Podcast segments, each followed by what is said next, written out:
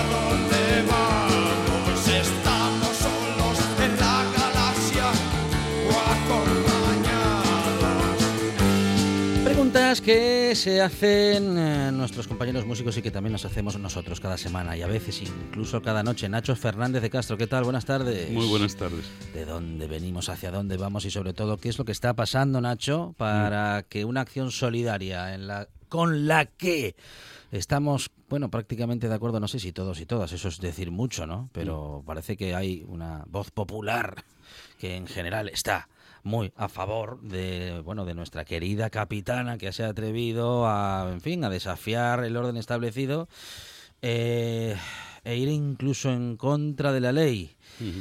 Pienso, digo, que eh, incluso pensando en las leyes, y mira que nosotros aquí en La Buena Tarde siempre abogamos por aquello de respetar las normas, pero si una norma, si una ley dice que es ilegal rescatar eh, y, pues, Vidas eh, humanas. vidas humanas en peligro, bueno, en peligro de muerte, Sí. eh, si hay una ley que lo impide, algo está algo está funcionando mal. Digo eh, o esa ley está mal redactada o a lo mejor está muy bien redactada pero mal planificada respecto de en fin de cuestiones humanitarias Sí, evidentemente, y además eh, eso pone en juego a, a toda Europa, ¿eh? no, no solo a Salvini, que evidentemente eh, pues es un fascista y, y lo hace desde su ideología, pero, pero no solo a él, sino con él a toda Europa. O sea, no olvidemos que, por ejemplo, el, el progresista gobierno que nos gobierna en funciones eh, ha amenazado con multas hasta de 910.000 euros. Para quien todavía piense en, en pesetas, eh, eso mm, son cincuenta y tantos millones de pesetas, que se dice pronto. Entonces, eh, a- al banco, al barco, perdón, Open Arms sí sigue saliendo a rescatar, ¿no?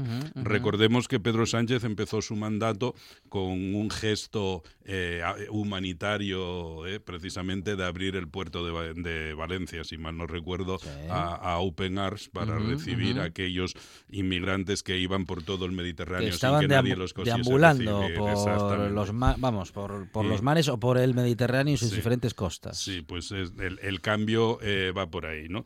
Eh, de- mm, bueno, de todas maneras, hay también eh, sectores, digamos, de la izquierda más radical también que están sometiendo a fuertes críticas eh, esos salvamentos por, eh, digamos, una especie de colaboracionismo con el neoliberalismo, ¿no? Puesto que el neoliberalismo, el sistema capitalista en, en est- en último extremo radicalizado, es el que está produciendo esos flujos migratorios y, y contribuir a paliarlos, pues de alguna manera está contribuyendo a afincar el- el- el el, el- el sistema, ¿no? el sistema capitalista. Pero de todas maneras, claro, ante, ante eso la, la situación es eh, bastante ridícula, ¿no? Porque la apuesta que se está poniendo encima de la mesa es una apuesta por el, un- el universalismo humanitario, es decir, porque las vidas eh, están eh, son lo primero, o decir que las vidas eh,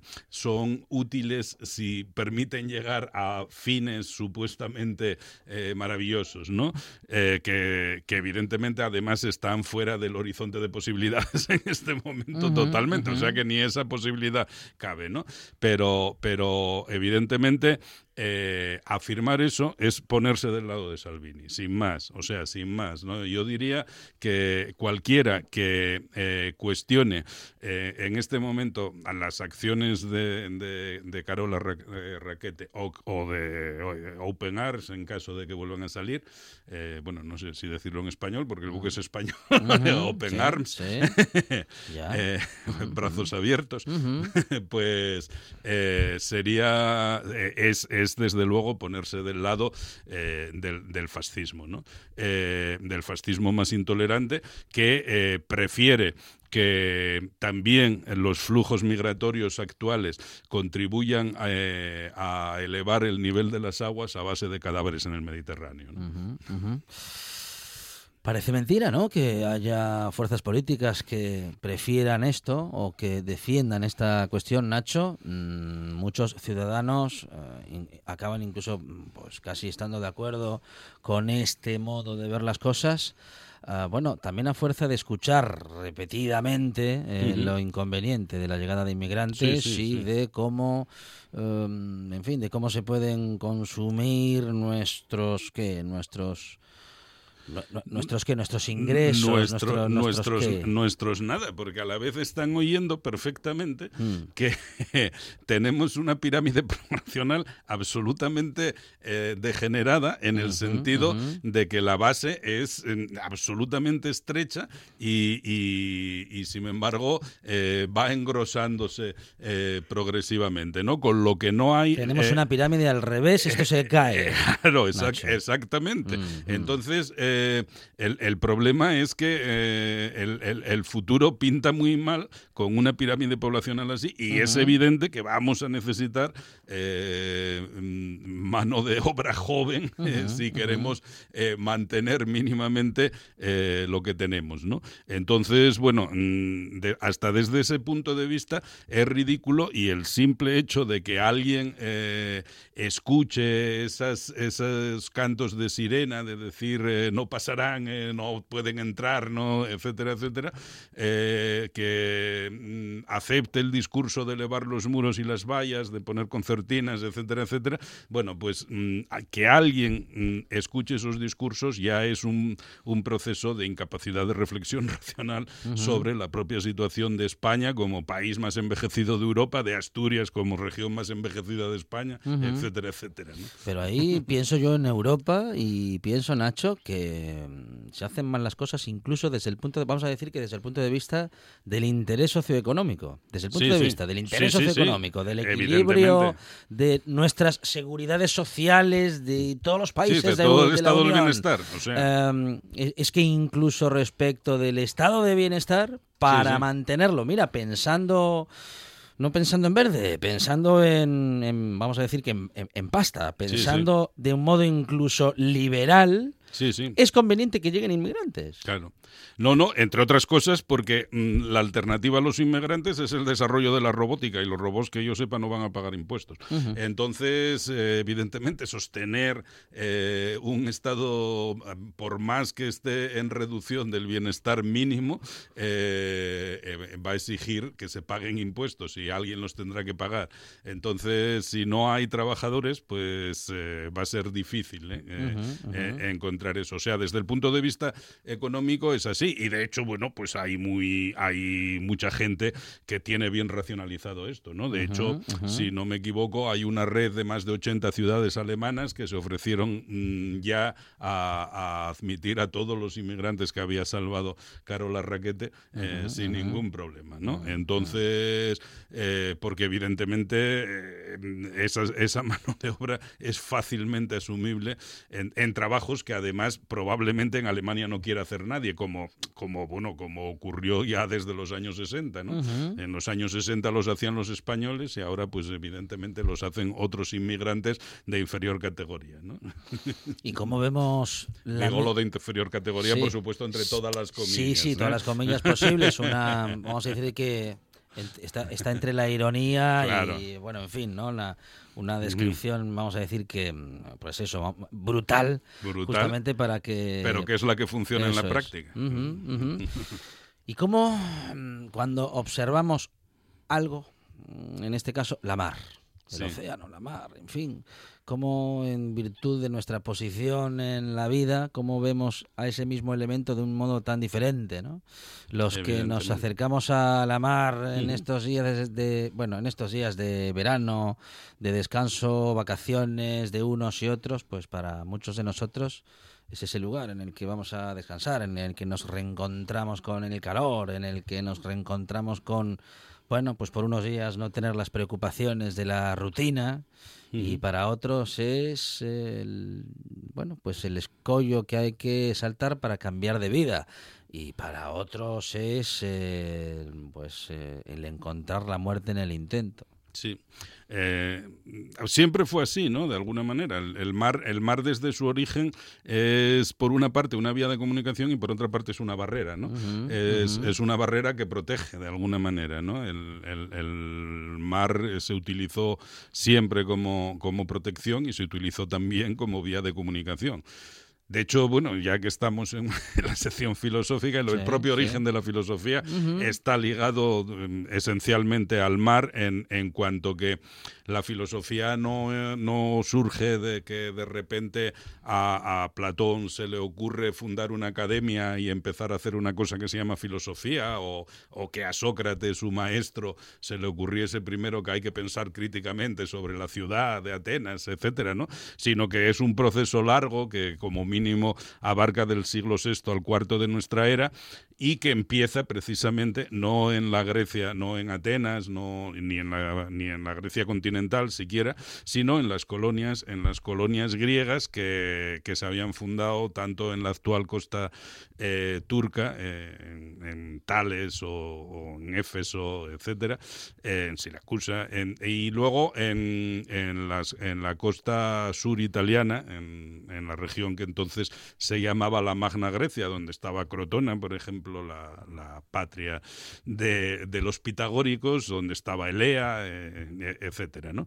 Y la isla de Sicilia, donde también eh, eh, pues había un, surgieron un montón de prefilósofos, podríamos decir, que fueron preparando durante esa época lo que luego recogería Platón fundando la filosofía y Sócrates en polémica con los sofistas, ¿no?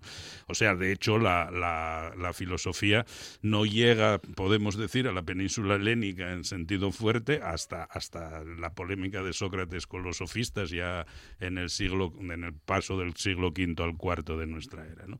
Entonces, eh, mm, de hecho, el mar, mm, por lo tanto, es fundamental por eso, ¿no? Porque nos pone en contacto con el otro, con lo que es diferente. Eh, eh, todos, todas, en todas estas colonias tenían la ventaja de que había una cultura eh, fuerte pero abierta, la, la cultura griega, que había, que ya había desarrollado la democracia, tenía eh, un- una cosmovisión completa del mundo a través de las grandes cosmogonías, como la Teogonía de Osíodo o, las obras La Ilíada y la Odisea de Homero, etcétera, ¿no? Entonces, con todos estos componentes tienen elementos para entrar en diálogo con otras culturas, eh, como la, la cultura, eh, con otras culturas mediterráneas, ya digo, tanto del Mediterráneo central, del sur de Italia, como del Mediterráneo eh, oriental en, en la actual costa turca, con Egipto también, etcétera, etcétera. De- Tales, por ejemplo, visitó Egipto mucho y, y allí mi- midió las pirámides, por ejemplo, etcétera, etcétera. Entonces, mm, es esa, esa posibilidad de entrar en diálogo con el otro, de digamos, eh, establecer una relación con la alteridad eh, en sentido positivo, de, de mutuo enrique- enriquecimiento, la que eh, crea las condiciones de posibilidad para la, la creación de un pensamiento crítico, ¿no? la, la fundación, digamos, de, de un pensamiento crítico. ¿no? Mm, Desconocer esto, que sin, sin una relación, digamos, eh, dialéctica positiva con la alteridad eh, es imposible cualquier pensamiento crítico, pues también es algo así, ¿no? Y el mar es fundamental en todo esto. Además, en su doble papel, que en sí mismo es un elemento dialéctico, ¿no? En, en el doble papel de, de barrera y de, y, de, y de vía de comunicación, ¿no? Que está muy ligado a su vez a la propia percepción que tenemos del otro, ¿no? Que siempre eh, lo vamos a ver como amenaza y a la vez como atracción, ¿no? Eso ya lo decía el, eh, bueno, el propio Hesíodo lo decía, o, Homero también, ¿no? Como la, reacción que tenemos siempre hacia la alteridad, hacia, hacia la visión del otro, es eh, combina siempre ese factor, en principio, de recelo, de temor ante lo extraño, ante lo diferente, con el de atracción, el, de la, inevitable atracción por lo que es distinto, ¿no? Entonces, eh, ese, el mar, es un elemento esencial en, eso. Actualmente mm, esas paradojas son más fuertes, ¿no? porque además el Mediterráneo es eh, quizá junto al Caribe el mar por excelencia de vacaciones ¿no? y nos estamos bañando en el mismo mar en que están llenándose de cadáveres. Eh, se calcula que de los, de los eh, flujos migratorios que intentan cruzar el Mediterráneo hay un 80% por lo menos de cadáveres que no, que no se sabe nunca ni siquiera que, murieron, ¿no? Entonces, bueno, pues mm, estamos bañándonos en ese mar, ¿no? En un mar de cadáveres, podemos decir literalmente. es que he dicho así, pasa rápido, pero el 80% de los inmigrantes que intentan cruzar el mar em, y que, bueno, en fin, que, que, que, no alcanzan a, nuestras costas, el 80% nunca bueno, nunca son recuperados, se, se, están convirtiendo en, nuestros desaparecidos, Nacho. Sí, sí. Y, probablemente nunca recordados eh, por nadie, pues puesto que probablemente en sus propios países de orígenes, de origen, eh, poca gente los va a recordar al cabo de dos años, porque no sabrán ni siquiera si están vivos y resulta que mm, eh, tuvieron un golpe de fortuna y se olvidaron de todo, o, están ahí en el, en el lecho del Mediterráneo, ¿no? Pero desde luego en Europa a nadie le preocupa, ¿no? El, el tema, ¿no?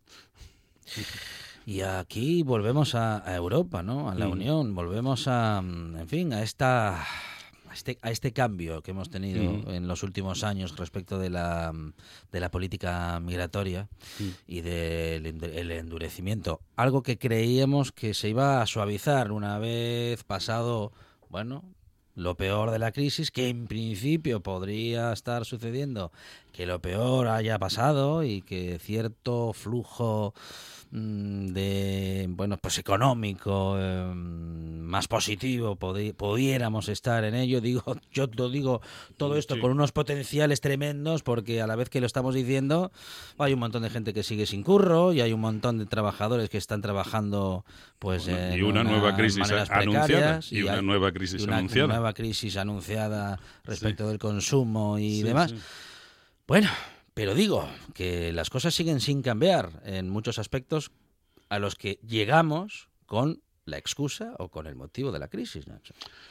Sí, de hecho, mm, eh, las cosas siguen sin cambiar y parece que en el único país eh, eh, en el que cambian mm. un poco es en Portugal, ¿no? Dentro de la UE, estoy, estoy hablando, ¿no? Que, que debiera ser nuestro modelo, ¿no? Ahora deberíamos decirlo de menos mal que nos queda Portugal por otro motivo, acabamos de ver cómo en Grecia, pues la asunción por Cipras de, de una política literalmente social demócrata sin exigencias de ningún tipo a la UE, ni exigencias de quita en la deuda, ni, ni, nada, ni nada parecido, acaba de llevarlo eh, al desastre y de abrir de nuevo perspectivas para el, eterno Varoufakis.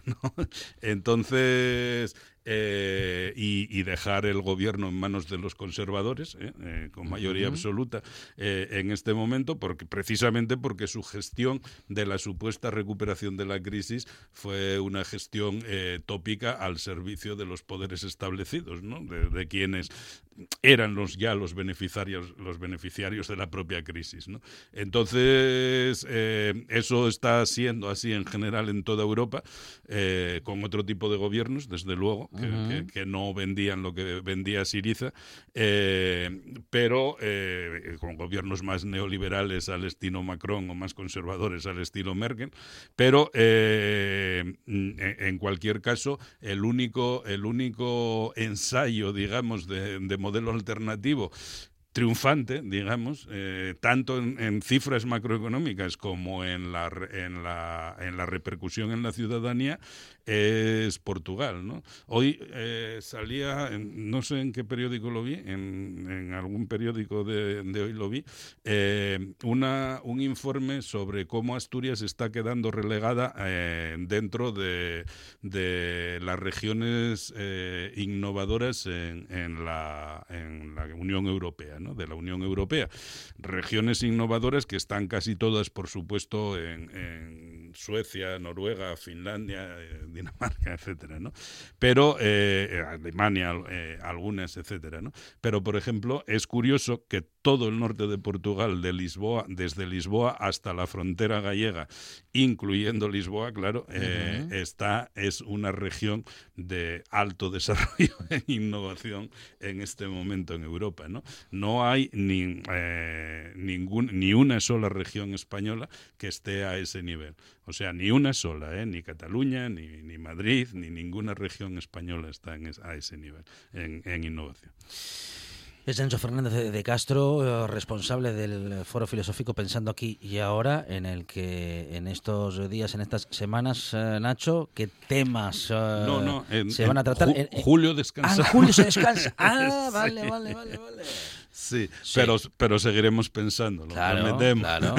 Bueno, Por lo menos en la radio. Hay descanso en verano también para la filosofía y también para el foro filosófico pensando aquí y ahora, aunque no del todo, ¿eh? porque Sí. Nacho, que es su responsable, está con nosotros cada semana en la buena tarde, Nacho. Muchas gracias. Muchas gracias a vosotros. En toda Asturias. En toda Asturias. RPA. Esta es tu radio. Stop.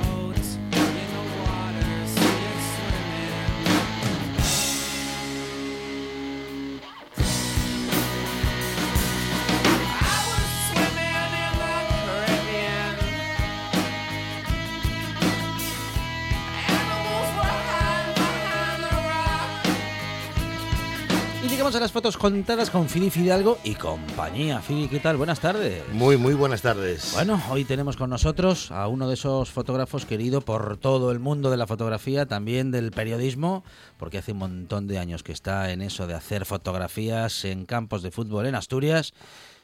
Y nosotros echábamos de menos no haber tenido todavía a José Luis González Fierros con nosotros. Fierros, ¿qué tal? Buenas tardes. Hola, buenas tardes. Bienvenido. Muchas gracias, igualmente. Bueno, eh, eh, lo, lo de, lo de Fierros mm, y que todos te, conoz- te conozcan así, ¿es por aquello de que el apellido se da para ello o, o- o porque hay muchos José Luises por ahí? Bueno, yo José Luis no ejerzo, yo de José Luis no. La verdad, eh, es una cosa muy curiosa porque yo de pequeño en casa siempre me llamaron Pepe, Eh. los amigos me llamaban Pepe, ¿Eh? en el colegio siempre me llamaron Fierros por el apellido que Claro, suelo más, claro, el, claro, González, que es el primer apellido. Alguna vez algún compañero me dijo, oye, tienes que firmar González Fierros porque también tienes padre, ¿no? Efectivamente. Y después, pues ya te digo, yo fui profesor durante 40 años en los dominicos, en otros sitios anteriormente, y siempre fui conocido por Fierros y, bueno, pues, Y fierros que te quedó. y Fierros me quedó. sí. ¿Siempre detrás de la cámara? Bueno, desde, los- desde los 10 años que compré una cámara, una berlisa color a plazos, me costó mil pesetas. Mm. Y, y bueno, pues desde entonces, pero autodidacta, a mí me enseñó mucho Arrieta, un fotógrafo que vivía en Martínez Vigil, en Oviedo. Yo le compraba a él los rollos y entonces él cuando iba a revelar y, y todas esas cosas, pues me cogía, pues mira, aquí hay mucha luz, aquí hay poca exposición, aquí no sé qué y tal. Y aprendí mucho, muchísimo de él.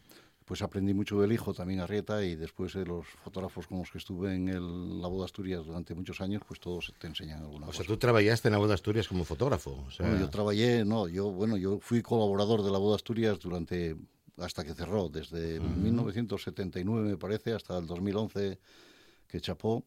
Eh, yo estuve en la Boda Asturias, era el, el colaborador de fútbol modesto, digamos, de, siempre de de fútbol. tercera división para abajo.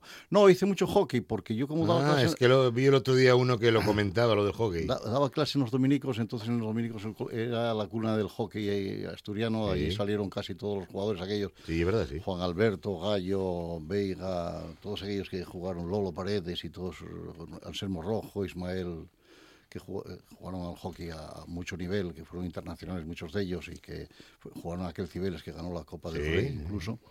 Pues entonces había un equipo en el colegio y el equipo ese del colegio que jugó en primera división y que estuvo incluso en, en la máxima categoría, pues yo Aprovechabas. aprovechaba para ir a hacer alguna foto y, y también hice muchas fotos, me gusta mucho, me encantan las fotos de, de, por ejemplo, de rugby, que no son difíciles de hacer porque no es tan rápido como el Claro. fútbol y todas esas cosas. Y además expresa mucha fuerza, Y, mucha eh, potencia. efectivamente, y es- eh, mucha, eh, son muy expresivas y muy, muy bonitas. Además, cuando se embarran los campos y cuando esas cosas, esos jarrones. aquí en Asturias, pues, y- lógicamente. Y, y siempre me gustó mucho hacer las fotos del motocross de, de San Pedrín de la Cueva. Ah, Muy bonitas, los saltos y, te- Sí, y to- los derrapes esos en curvas cuando riegan el, el terreno y todo eso. esas fotos hay que hacerles a mucha velocidad, ¿no? Claro, sí, sí, hay que tirar a mucha velocidad, claro. a la máxima que puedas. Pero bueno, lo que hice yo casi siempre, empe- yo empecé haciendo fotos en el periódico, pues, pues porque empecé haciendo un un documento los miércoles que hablaba de alevines infantiles que no hablaba nadie de ellos. Sí. Y entonces yo, como me gustaba la fotografía, lo documentaba pues con una foto de un equipo, con una foto de un guaje que marcaba goles que o destacaba por alguna circunstancia, hasta que después me pidieron que me, a ver si me podía dedicar a hacer la división de honor juvenil, que entonces era Liga Nacional, que era, pues era una competición muy bonita. Y empecé a hacer partidos del Oviedo, del Ensidesa, del Sporting, de esas categorías, máximas categorías nacionales. O sea, anduviste por todos los campos de Asturias. eh, Sí, prácticamente, bueno, hay algún campo que, que recuerdo que no lo pisé, pero que la mayoría de ellos, si jugaron en tercera división, jugaron en preferente o primera regional, sí, Fuiste. segunda, también muchos, en muchos campos en segunda regional. Eso y otro tema, ¿eh? Lo que me gusta muchísimo es eh, cuando termina la temporada, esas competiciones que hay fases de ascenso, en segunda regional para ascender a primera, de primera para ascender a preferente. El ambiente que hay en esos campos, el- la ilusión, el cómo se entregan esos jugadores. Esas fotos, por ejemplo, vamos a ver, cuando uno sube, un equipo sube, eh, haces fotos pues, de mucha alegría, te- abrazos, eh, tal. Pero las fotos de cuando uno baja, por ejemplo, o cuando uno no sube, más cuando Ta- uno también, baja. También hay que hacer alguna, ¿eh? Pero son complicadas, ¿no? Son O sea, complicadas, sí. eh, Gente llorando, gente... Ah, a eso voy. o- otros que lo están consolando, incluso rivales. ¿eh? Claro. Aquel día, yo por ejemplo, el otro día cuando no ascendió el Lealtad, El Lealtad, Religiosa, que claro. fue una auténtica pena, pues sí, se hizo alguna foto de, de gente pues que lo estaban levantando del suelo, compañeros o incluso rivales. Eh, gente tirada por los suelos, gente llorando, también de esas hay que meter alguna.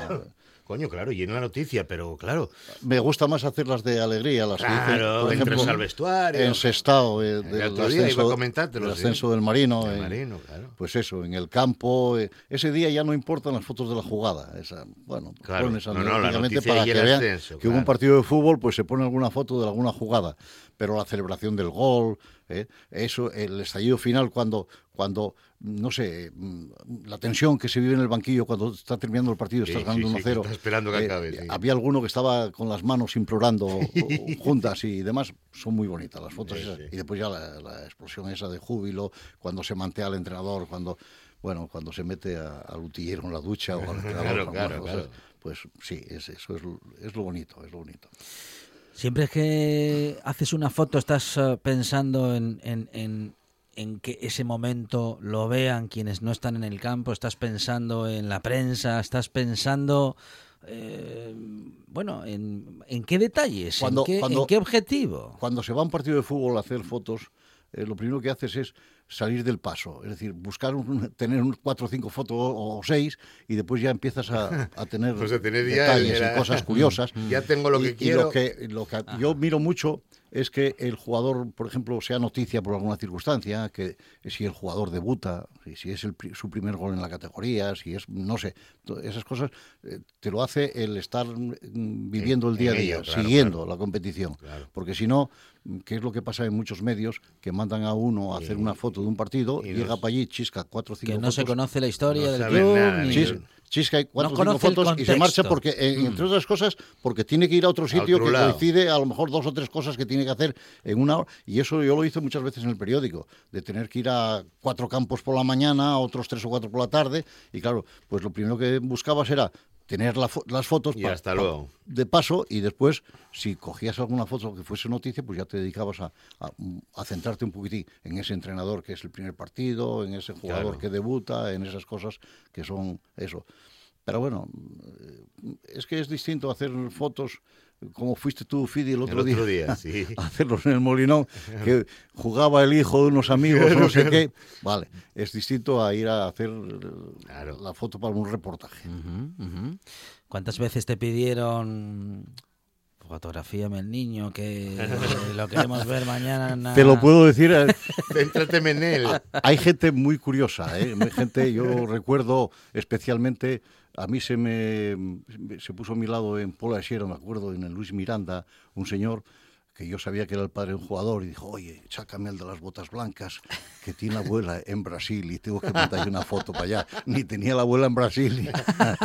pero, pero bueno, sí, decirte, bueno, eh, además si los conoces ya lo haces tú y se las mandas sin decirle nada. Alguna vez fui a hacer fotos así, pues como fue Fidi el otro día al Molinón, hacer fotos a, a- a nietos. Expresamente de- a lo que fuiste. nietos de amigos míos o tal, y aprovechas no solo para hacerle fotos a él, sino que haces fotos del equipo, de más gente y tal, para que después él se las regale también, se las pase a los amiguetes. Eso fue lo que hice yo.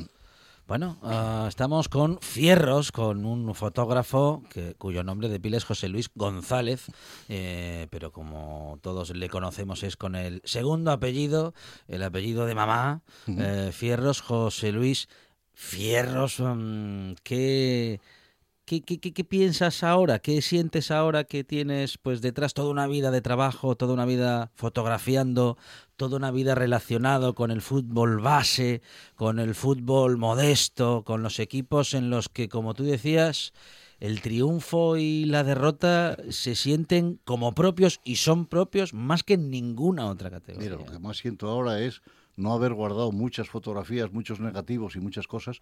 En principio porque se hacían en papel en el periódico y en el periódico era llegar y ya te estaban pidiendo Claro, el, claro. el trabajo y entonces positivabas dos o tres fotos, Y el otro fuera. la entre- entregabas las fotos y tampoco podías guardarlas todas porque entonces me echaba la mujer de casa. Entonces yo lo que tengo mucho es a partir de Del digital. el digital. Claro. Entonces, a partir del digital, sí, pongo por, pues, por temporadas y de pronto, dentro de la temporada pongo partidos de tercera división, partidos de segunda B, partidos de preferente, de primera regional o de, o de tal, ascensos, por ejemplo. También tengo una carpeta con ascensos. Claro. Y después voy, mm, ahora que tengo mucho tiempo, que llevo muchos años jubilado, que, que trabajo, trabajo entre comillas, hago lo que me gusta. Lo que hacen. Pues entonces paso muchas horas a lo mejor en el ordenador y voy haciendo carpetas curiosas, de fotos curiosas, de barreras. Siempre me gustaron hacer mucho las fotos de barreras, por las caras que pone la Ah, gente, de por dónde tienes la pone las, por dónde pone las, Las manos, manos. y por esas cosas. Entonces tengo una colección de, de barreras, tengo una colección de barreras. Tengo otra colección de, de, de, de pares de gente que son pues a lo mejor singulares por alguna circunstancia especial porque jugaron más arriba y están jugando en una categoría más inferior. Y bueno voy borrando muchas fotos y voy otras almacenándolas o, o guardándolas de una forma determinada que me permitan eh, buscarlas. Tengo fotos eh, tengo archivos de entrenadores eh, entrenadores de hoy entrenadores de ayer y de, de todas esas cosas. Y voy poniendo mucho en Facebook y en Instagram, pero normalmente pongo fotos de, de más recientes, de 6, 8, 10 años para atrás, porque la gente que utiliza el Instagram no es aquella gente que salían las fotos hace 30 o 40 No. años, que mucha gente no, no, no lo utiliza. Entonces, bueno, pues eso, el, el tener mucho tiempo cuando el, el demonio no tiene nada que hacer con las sí, moscas. sí, sí. Entonces, claro, yo ahora mm, no digo trabajar, yo ahora disfruto haciendo lo que hago. ¿eh? Claro. Eh, estoy en un ambiente con gente que, que presta a estar con ella, como decimos aquí en Asturias, me da para prestar, me, Prestar, me gusta muchísimo. Y, y, bueno, pues vas a los campos de fútbol, yo hoy empezó a entrenar el Oviedo, pues ella estuve allí por la mañana, hice unas fotos, hablé con la gente, algunos hace tiempo que no los veía, los veía eh, por las vacaciones y todo eso, y bueno, Pero pues, tú, eh, todos los años que lleves eh, por todos los campos, eh, y es un tío muy conocido y es un tío muy querido. Eh, yo el otro día cuando... Sí, la verdad soy bastante más querido ahora que era cuando, cuando estaba en el Cuando- que cuando- empezaba, porque como me gustó siempre al pan pan y al vino vino, si se hacían las cosas mal también Había las que denunciaba. ponerlo, claro. Y entonces, por ejemplo, yo, por ejemplo, puedo decirte que tengo la insignia de oro de la Federación Asturiana de Fútbol, que es un galardón que a mí, pues yo creo que no, ni lo merecía, y había mucha, hay mucha gente y, y hubo mucha gente que, que a lo mejor lo merecía mucho más que yo, pero hubo momentos que la- en la federación pues no le gustaba lo que yo ponía. Claro. Yo, fui una vez eh, a ver la final del Campeonato de España donde participó Asturias en, en Valencia y, y denuncié pues lo deplorable que era la equipación de Asturias comparada con las demás.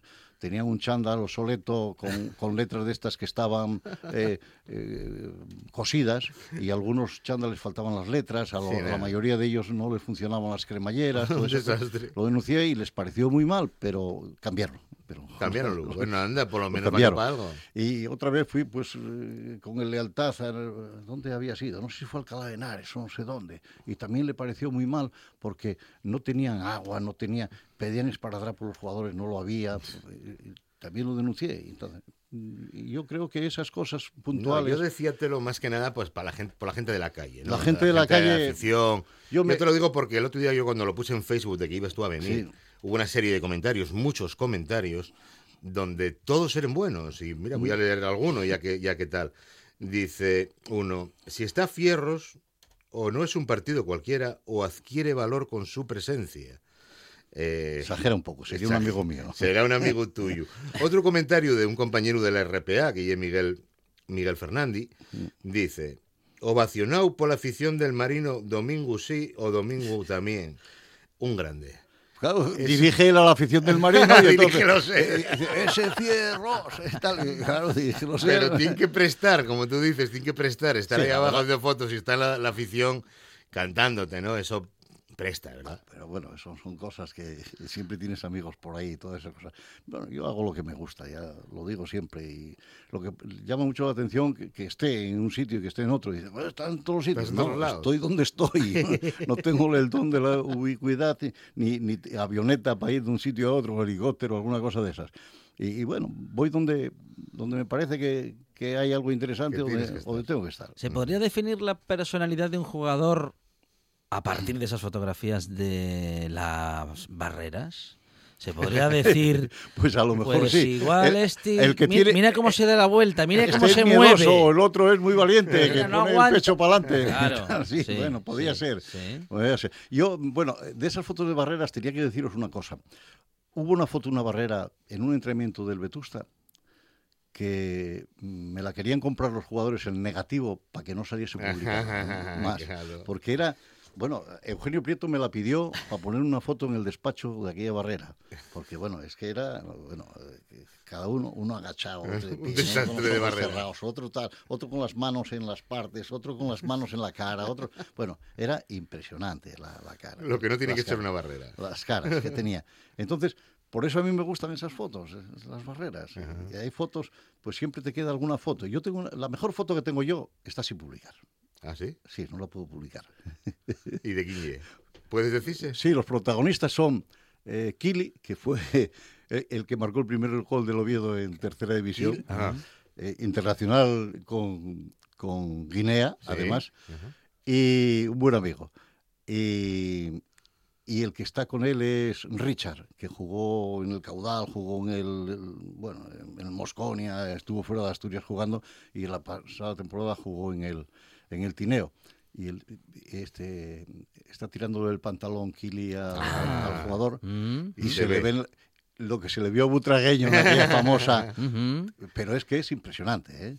Pero claro, nunca se pudo ¿Es publicar. impresionante la foto o, o el tema? El, el te- bueno, el tema, el tema es un poco tabú porque tampoco te sirve ponerla en una exposición que hagas. Y si haces una foto de fútbol de tercera, pues es- no la puedes poner. No, no, no sé. Claro, tienes que buscar un sitio donde, donde encaje. A, ¿no? se la mandé y tengo que mandársela a Richard, porque esta foto además es curioso, pero fue una foto que yo el detalle lo vi de casualidad. Lo vi de casualidad ahora, revisando fotos de hace tiempo y demás, pues entonces, claro, mm, al tener un- una pantalla grande, eh, formato grande, yo ahora, pues eh, amplías la cosa y cuando me doy cuenta dije, oye, espera un poquitín. Esto que ye. esto que esto que ye", y tal. Y entonces, claro, se ve. Y tengo que mandársela también a Richard para que la tenga él, porque Claro, pero claro, sería sacarle las vergüenzas al bueno de Richard ahí, pues no, no es bonito. Hay fotos muy curiosas, fotos de estas cuando el balón impacta en la cabeza de un jugador, se ve que darle muchas veces de cabeza a un balón, cómo está totalmente deformado el balón. Alguna foto que coges cuando impacta en el larguero o el poste, que ves que el, el balón está totalmente deformado, que es no es a propósito, pero como tiras una ráfaga, yo no, no suelo tirar ráfagas largas nunca, porque primero, como utilizábamos eh, negativos, eh, era mucha caro. pasta. Era mucha pasta. Entonces no tiraba ráfaga. Y ahora pues tiro ráfagas de dos, de tres, no, no, no, no suelo hacer muchas. Pero sí salen algunas fotos curiosas, como esa que os digo yo, por la cabeza, la más clara, que parece que trae un sombrero en la cabeza, es de Pinilla, el que juega en el, en el Lealtad, que, que estaba en el, entonces en el Tuilla. Y hay fotos, una de infiesto de la piroñesa en el campo de la cueva impactando el balón en el travesaño, pero justo, justo cuando está totalmente deformado allí, pues son fotos, eso.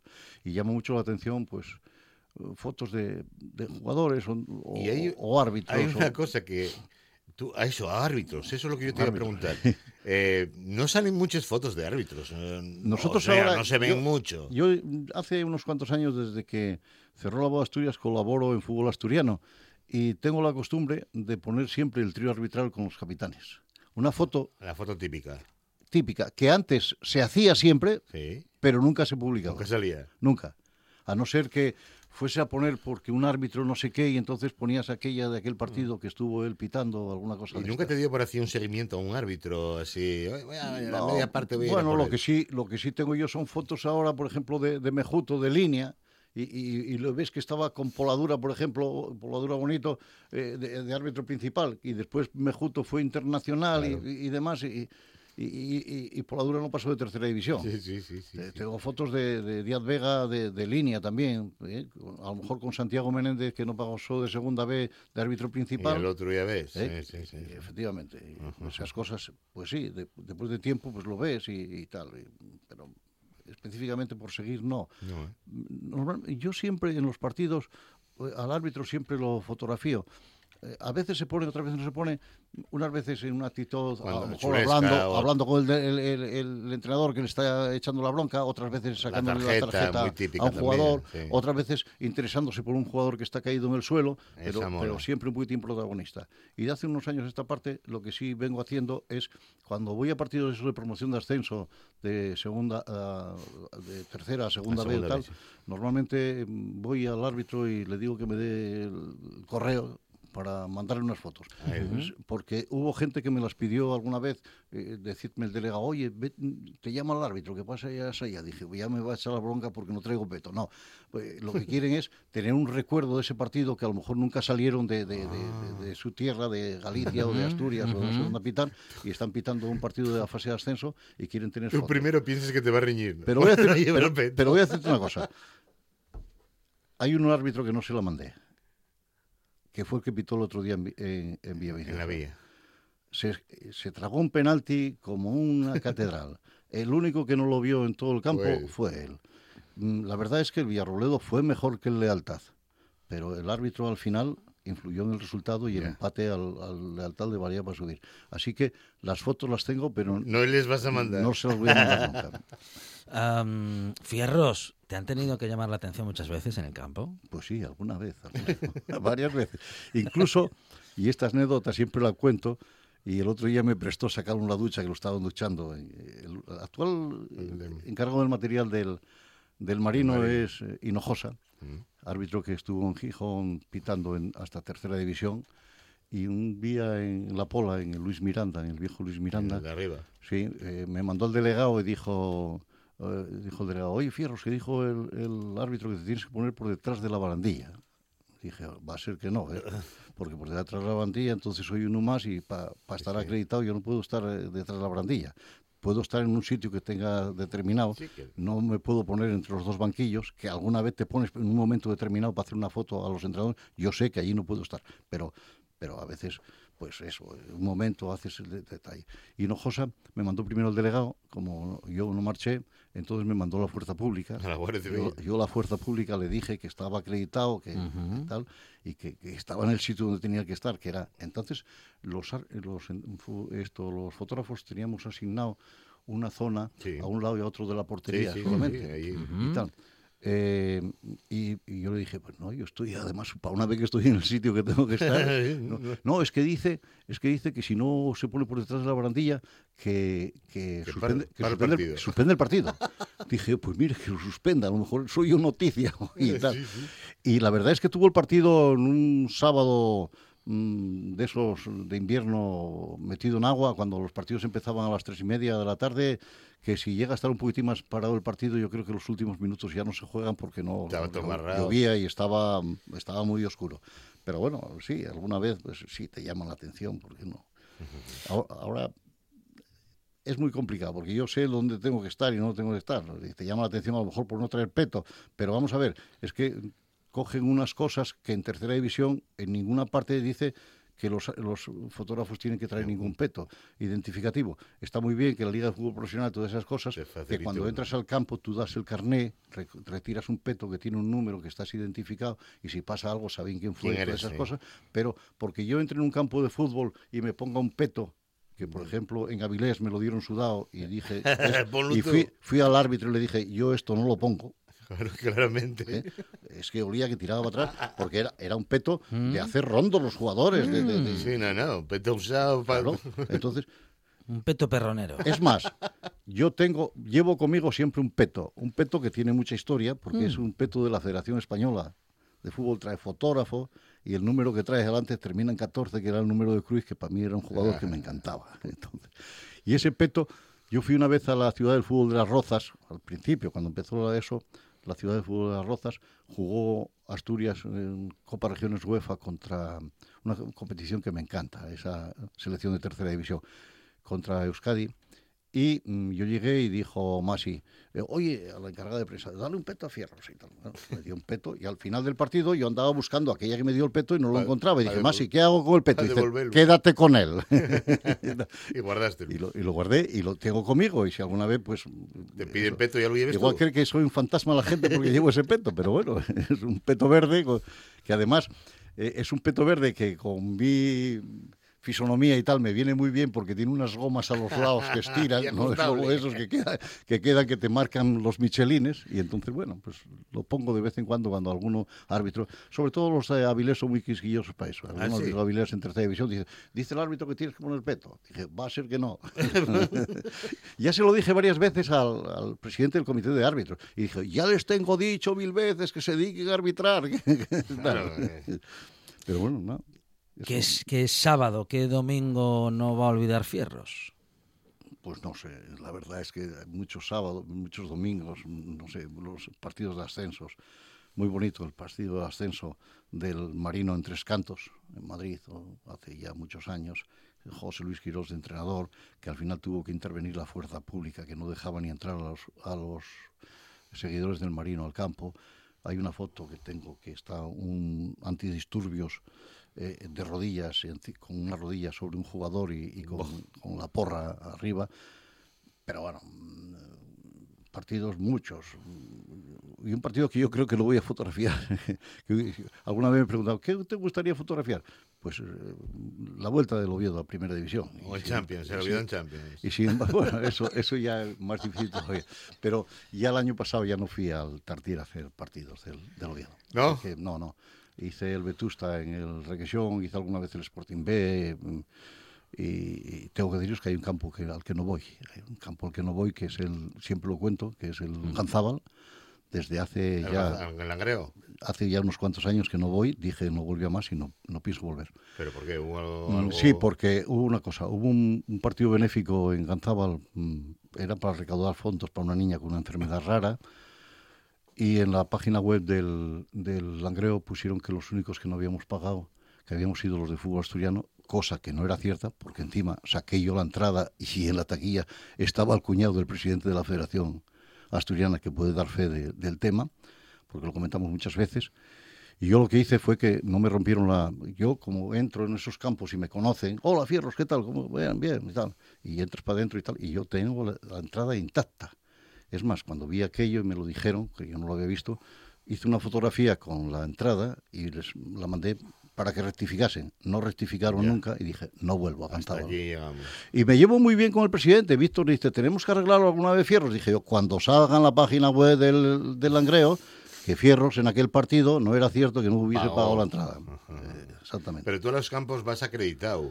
O sea, sí, tú- bueno, ahora es muy fácil. Ahora con esto del internet y todas esas cosas, yo antes tenía un carnet de la federación que debe de tener más de años, de 10 años que lo tengo caducado, que se le iban poniendo unas pegatinas de Sí. temporada a temporada por detrás.